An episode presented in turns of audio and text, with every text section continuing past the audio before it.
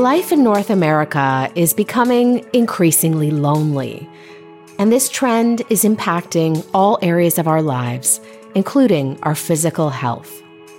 So much so, in fact, that the United States Surgeon General recently issued an advisory on loneliness, characterizing it as a critical public health concern.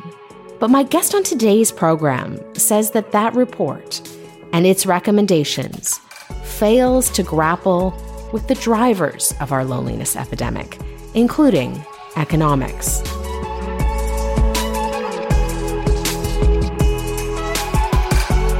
Brendan Case is the Associate Director for Research at the Human Flourishing Program at Harvard University. His response to the Surgeon General's report appears at Compact Magazine this week. Brendan Case is my guest today on Lean Out.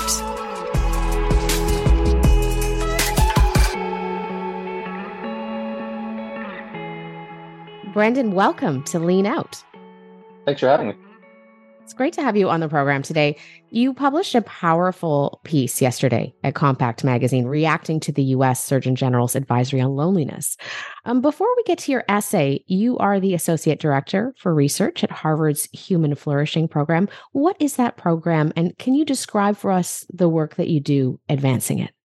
Sure, yeah. Uh, so, the Human Flourishing Program is a a smallish research institute in the Faculty of Arts and Sciences at, at Harvard University. Our, our, twofold aim is to study and promote human flourishing and to develop systematic approaches to the integration of knowledge from across the disciplines, which basically means helping the social sciences and humanities work together in, in fruitful, skillful ways to, to advance the, the work of our first aim, which, which essentially is to uh, conceptualize what a good life looks like for most people, to understand its components, key constituents, and then to to better understand what core pathways to a flourishing life are again for most people on average. So we spent a lot of our work is devoted to to understanding how key institutions um, like marriage and family or religious participation or work uh, education uh, service as as pathways to a life that's that's not just subjectively uh, pleasant you know a, a happy life or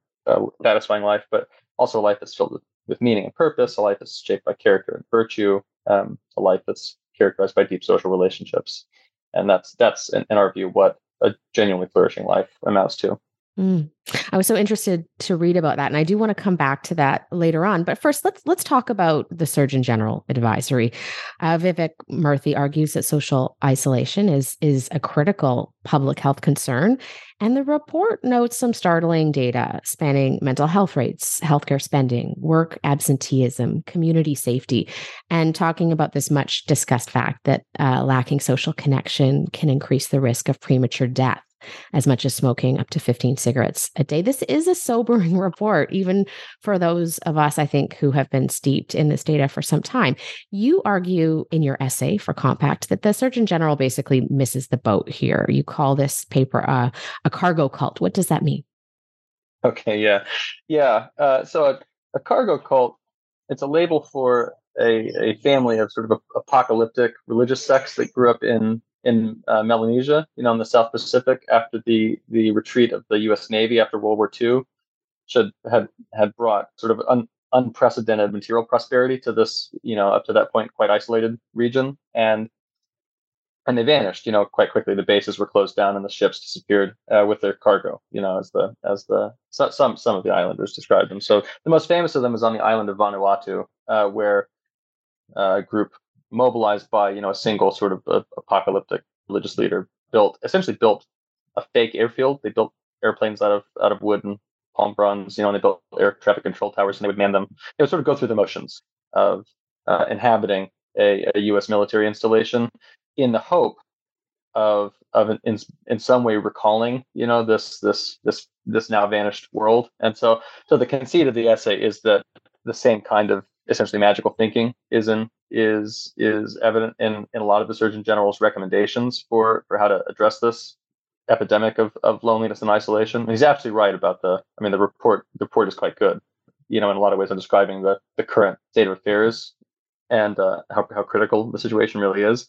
But the recommendations that he offers, to my mind, mo- most of them, not not all of them, but but most of them are are unserious in in a way that really merits comparison to building wooden airplanes in the hope of luring back the U.S. Navy. I mean, it's just not. This is a the sort of thing you do if you don't really understand what what's driving uh, the the or if you, you don't understand or, or or are unwilling to come to grips with. Uh, maybe I won't I won't speculate about you know the state of his mind, but if you if you if you are are not reckoning seriously with what's bringing this this crisis into being, um, so it's a somewhat tongue in cheek way of accusing the report of, of of a degree of superficiality, which I think is disappointing in our highest ranking public health official. Mm. And in your essay, you draw attention to a couple of key facts that I want to repeat here. Roughly a third of Americans live alone, marriage and birth rates are at historic lows, and religious affiliation has fallen. You write that, quote, the report reflects a startling lack of interest in the actual drivers of contemporary social disaffiliation.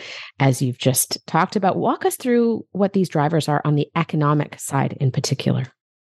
Yeah, so there's been a lot of good work done in the last in the last I mean, let's say 30 years even, but especially in the last decade on on this issue. Robert Putnam's work is seminal in this regard, Bowling Alone and later books. Most recently, the, book I draw on most heavily is uh, Michael Lind's recently published book, Hell to Pay, uh, about the, the the way that the depression of wages essentially uh, in the U.S. economy is is is undermining our social fabric as a whole, uh, not not just our economic lives, but but unraveling our social lives. And the basic thesis, the through line of of, of all of these works, I mean, there there's important disagreements, of course, among all these authors, and and I don't mean to don't mean to mash them, you know, into a single just into into one one one lump, you know, to serve my own purposes. But one important area of agreement uh, among these authors is that a critical driver of social disaffiliation, um, which is a trend that has been ongoing in this country since the 70s, essentially, as far as we can tell, and, and accelerating across a number of across a number of dimensions in, in recent decades. But a critical driver of social disaffiliation is the declining economic prospects of, of the, the median American worker. And the causal the causal pathways are manifold here, so it's not a simple story to tell. But but effectively, the basic idea is that a necessary condition, it's not the only thing that matters, but a necessary condition for most people to to find a place uh, within a, a, a rich and life-giving social fabric is to achieve the ability to to to to do meaningful work for decent pay at the household level. It doesn't mean everybody has to work by any means, you know. And I think it, in in Lind in particular is quite quite critical quite critical of the move towards uh, full employment. You know, the idea that every able-bodied adult uh, needs to be needs to be working, no matter how many tiny dependent children they have, for instance, uh, in their house. So, so it's not not a question about the issue is not that you know working for pay is a is a sine qua non for, for everyone to have a meaningful life, but but economically, you need to be able to to find your footing in the world. Uh, so, I mean, for this is this is particularly important in general for for men, even still, uh, because there there are um, there's a pronounced double standard which endures today. I'm not, and I'm not using that in a pejorative sense. It just is a descriptively a double standard whereby women tend to care a lot more about the economic the economic prospects of their potential mates than men do. Uh, so women women rate men's economic prospects much more highly in considering them as as uh, uh, candidates for uh, husbands, you know, than men do in considering women as candidates for wives. And this is called this is called the problem of men's marriageability. So men men in general who if if uh, men's economic economic prospects are are collapsing as they as they have uh, across large section, large, large segments of American society. This is driven in large part, but not only by deindustrialization, essentially. So the the and which is driven in turn by by trade policy, by immigration policy, to some extent by automation, perhaps. You know, so you know as it as the the the pathways which used to provide pretty clear routes for people to go say from high school into a unionized potentially lifelong career you know in manufacturing, say, as those have collapsed, the the routes for people to form families, you know, say in these communities. Uh, so for the old sort of tr- tried and tested strategies for bringing men and women together to form families, then to settle down into communities to to invest in the lives of their children and the lives of their neighbors. You know, as those have broken down, we've seen um, the social fabric break. I mean, that would be the that's the that's a simple simple version, not not that simple, I suppose, but relatively simple version of the story. Mm. I, I, did want to just spend a moment too on digital technology, which you say the Surgeon General actually covered quite well here. What what role is that playing? Yeah, yeah, this is to my mind the, the the one real bright spot in the in the report. Not just reckoning very seriously with the the now you know I think overwhelming empirical evidence that there is a, effectively a there's effectively a, a dose effect response between rates of consumption of digital technology, especially social media, and declining mental health. And it's just very clear evidence of that, especially especially among the young and especially among girls. So adolescent girls have been hardest hit, but this is this is true across the board. And yeah, so reckoning very seriously with that evidence. But then also also one of his one of the six kind of pillars of uh, of his proposed response, you know, to this crisis does involve reforming the digital technology environment. And he he proposes some some some serious some some helpful and serious potential legislative changes that we might introduce. You know, for instance, requiring much greater data transparency from big tech companies about who is using their their technology and how, and, and also gesturing at least towards the possibility of, of imposing, say, nationwide uh, age restrictions on on using these devices on the model of what of, of the, the law that the state of Utah recently passed, which basically requires social media companies to set an age threshold for for use to prevent preteens from using them, you know, or young young teenagers. I think I mean it's still it's still probably too low in my view to be honest. But but um yeah, so I mean I think the the and again the drivers here are complicated. It's not I mean so just to some extent digital technology is a problem because of the opportunity cost of using it. So people who are glued to their phones six hours a day are just missing out on interacting with other people face to face, you know, and in, in, a, in a fuller orbed way, which our, our species is adapted to to engage with others, you know. Um, but there also are there are some some pernicious dynamics that are that are internal to these platforms as well, which I think are are we're just ill suited for them psychologically, you know. So it's um it's the first time in history, you know, just for instance, that teenagers have been able to very precisely quantify uh, how much less they matter socially than all of mm. their friends right you can just look you can see the you can see follower counts you can see likes you know um, this is just not information that anybody needs to have really you know it's it's very it's a and it's a it's a sort of spoil system you know so i mean people who the the people who land at the top of the heap the influencers or whatever um, i mean there's uh, not saying I recommend this as a lifestyle either, but you can see at least how it's short term. You know, this is a very attractive lifestyle, but the reality is that the vast majority of users are left at the bottom, feeling basically feeling left out. You know, I'm feeling feeling quite marginalized. So, so yeah, these are, and I'm, you know, I should say I'm not like a, I have a smartphone. I'm not a, I'm not a luddite by any means. You know, I, I use Twitter. I mean, it's it's um, probably more than I should. My my view about this, I guess, is that we're we're sort of we are we are in the we are in the the phase of our relationship with digital digital uh, technologies with smartphones and, and social media. That's some somewhat analogous to the uh, the pre seatbelt phase of the automobile you know where this just went on for decades you know that people were driving driving cars and there was just this sort of general sentiment that you know 35,000 automobile fatalities a year was just like the price of having cars and kids are bouncing around you know off the windows in the backseat of the backseat of cars. And you know, eventually we fix that problem, right? I mean, there are there are sensible legislatively mandated changes that you can impose on these technologies that make them safer, especially for kids. So um, something like that is what we need, I think, for for social media and smartphones as well. Mm.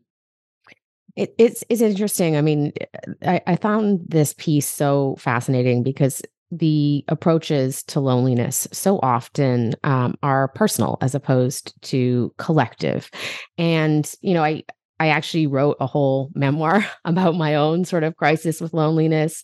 I was turning 40. I was single at that time. I did not have children. My work was quite, uh, you know, isolating. And I went through just a ton of strategies to try to address it. And the conclusion I came to in my book is that this really is a collective problem and that we need to view it holistically. And it, it really does seem like the Human Flourishing Program takes that big, wide, holistic lens to it. I was watching a talk you gave some years ago. Um, I was watching it online, and you were talking about three components to flourishing a life well led, a life that is going well, and a life that contains joy and, and satisfaction. Can you flesh out that model a little bit for us? Yeah, sure. Yeah. And that's, I'll say that's cribbed, that model is cribbed from uh, Miroslav Volf, who's a theologian at Yale I don't remember the, book, name of the book. It might just be called Flourishing. Um, it's a great, great book. Uh, so anyway, yeah, that's that's. I think I think that is a helpful model. and I mean, it, you know, it's there. There are lots of ways of decomposing uh, a good life. I mean, this is one one useful way of grouping uh, the the elements of a of a of a of a flourishing life. And I mean, the basic idea is that these these are all these are three elements of a good life that we we value intrinsically and that are not reducible to each other. You know, so that we all we all value uh, just to I mean to start with with subjective. We all we all value uh, subjectively satisfying experiences. You know, we all we all value happiness. Everyone wants to be. Everyone wants to experience moments of joy, moments of of, of elation. You know, even just something as pleasant as eating a slice of cake, right? I mean, those are things that we value on their for their own sake. We also we also intrinsically value a a life in which I mean, the, what what Volf means by a life that's going well is something like a a life in which our efforts at, at skillful action are are translating successfully, you know, into results that we value, you know. So a life in which we're we're able, say, to form for most people, not for everyone, but you know, for most people, a life in which you're you're able to get married and have kids, you know, have a marriage that's satisfying and kids that love you and that grow up to be successful and thriving, you know, and mutatis mutatis, you know, same same same idea for work, say, you know, for other areas of your life, right? And then third, and, and I think most most important, and I think one slight liability of that scheme, the threefold scheme, you know, life is going well, life that feels feels good, a life that's a life a life in which you're you're acting well. I can't remember actually how I framed the, the Volf frames the third one, but the uh, the third the third one basically is about character. That's about the kind of person you are, you know, and uh, the uh, yeah. So I do think that that uh, okay. So here's here's the critical issue, right? We also value uh, essentially being a good person, right? This is something that that that matters. Not not not just at least when we're thinking when we're thinking clearly. Uh, we value we value being a person of good character, not simply for its its ability to translate into into some external results. You know, so like instrumentally, it's good to be honest. You know, because that'll help you get ahead. But we value virtue for its own sake. That it's a that this is in, in a sense is what it what a successful human life is like is is not just having the apparent fruits of being loving or generous or honest or just, but but actually being those things, right? And uh, and the way and the reason I say that I, I think we, we we need to actually construct a kind of kind of hierarchical relationship among these goods is that when push comes to shove, I think this is especially clear for parents. You know, you, you sort of realize that um, like if you have to choose among goods in one of these domains, uh, the, the, the, right thing to think, I mean, at least this is, I'll just say normatively, is to is to prioritize character, right? So if you have to choose between, say, keeping the the the wallet you find on the street with all the money in it, you know, and spending it on things that will enhance your life in some objective way, and going out of your way to try to return it to the person who lost it. Obviously, you prioritize the you know being a just person, not not stealing, you know, ill-gotten gains, right? So virtue has a kind of trumping force, you know, in, in my view, over over the other domains. So so that it's it's right actually, it's it's conducive to your flourishing to sacrifice happiness, say, or to sacrifice external goods in the service of of being the kind of person uh, whose life is choice worthy. You know, that's that's actually the so there are complications here, but I do think that I do think that framework, yeah, is really useful, just as a as a schematic way of of sort of understanding the lay of the land, yeah, and flourishing life. Mm. And it, it's a good segue to the last thing I wanted to ask you about, Brendan, and that is on the Human Flourishing Program website, there are some evidence based practices, you know, suggestions for improving the quality of your life. And these include practicing kindness and forgiveness and gratitude, uh, as well as getting and staying married and being of service in your work life and right. volunteering in the community. Um, I have to say, this basically sounds like religion to me. And I'm not religious, but I am increasingly convinced that so much of what has gone wrong in our society has to do with this decline of faith and faith based communities. I know you have a background in theology. Are we just essentially trying to fill the hole that has been left by this decline in religious participation? Um, yeah, I mean, it's a good question. I mean, we're sort of running as a species, we're running a really interesting social experiment ourselves in a lot of ways. I mean, whole societies that are attempting to live for the first time, essentially without what we think of as religious communities. You know, uh, even the idea of of uh, bracketing out religion as this sort of narrow segment of, of human life. That's a relatively recent idea, uh, and and in some ways, it's a legacy of, of Christianity more than more than anything else. If you go back, I mean, the you know ancient Greeks didn't really have even a word for religion in a distinct in the, in the way we would describe it. They had words for for cultic action, you know, and they worship gods and that sort of thing. But like everything, everything was sort of religious. All of life was pervaded by domestic life was pervaded by by the gods. You know, politics was was pervaded by the gods. So yeah, I think that the the the big question, I guess, to my mind, is whether it's possible, and this is just an empirical question, you know, which we'll maybe we'll find out, but whether it's possible to to create institutions which which play the role that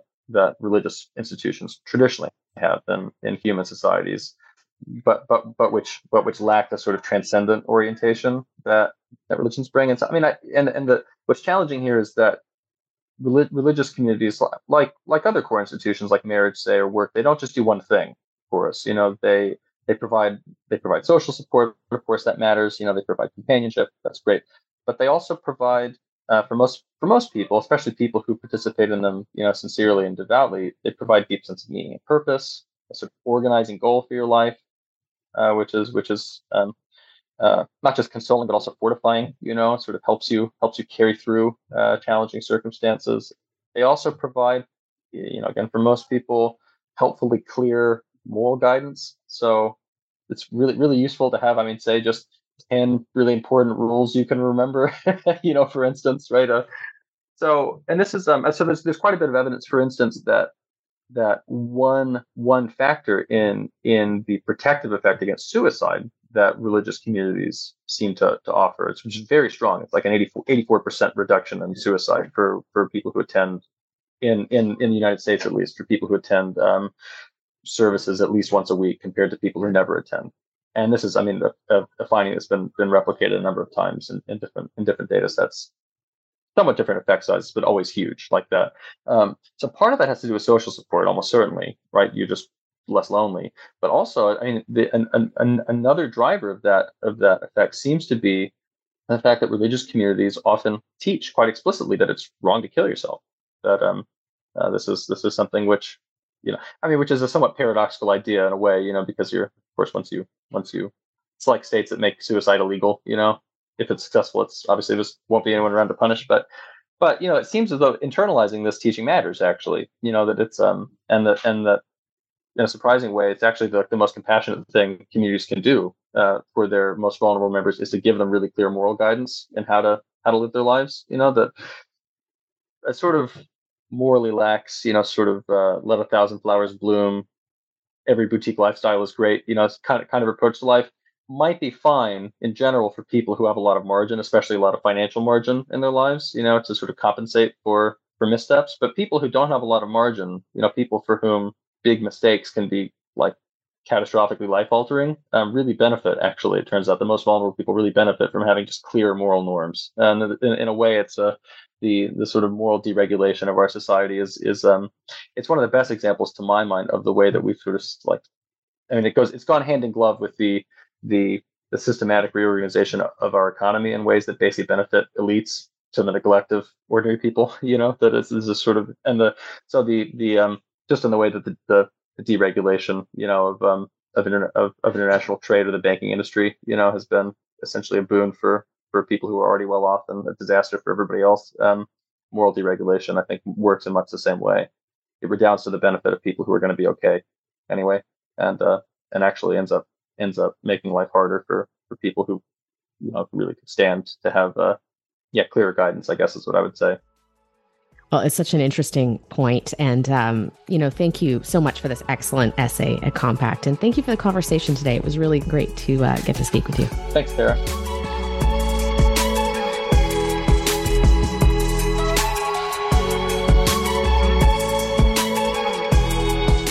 Lean Out is hosted and produced by myself, Tara Henley.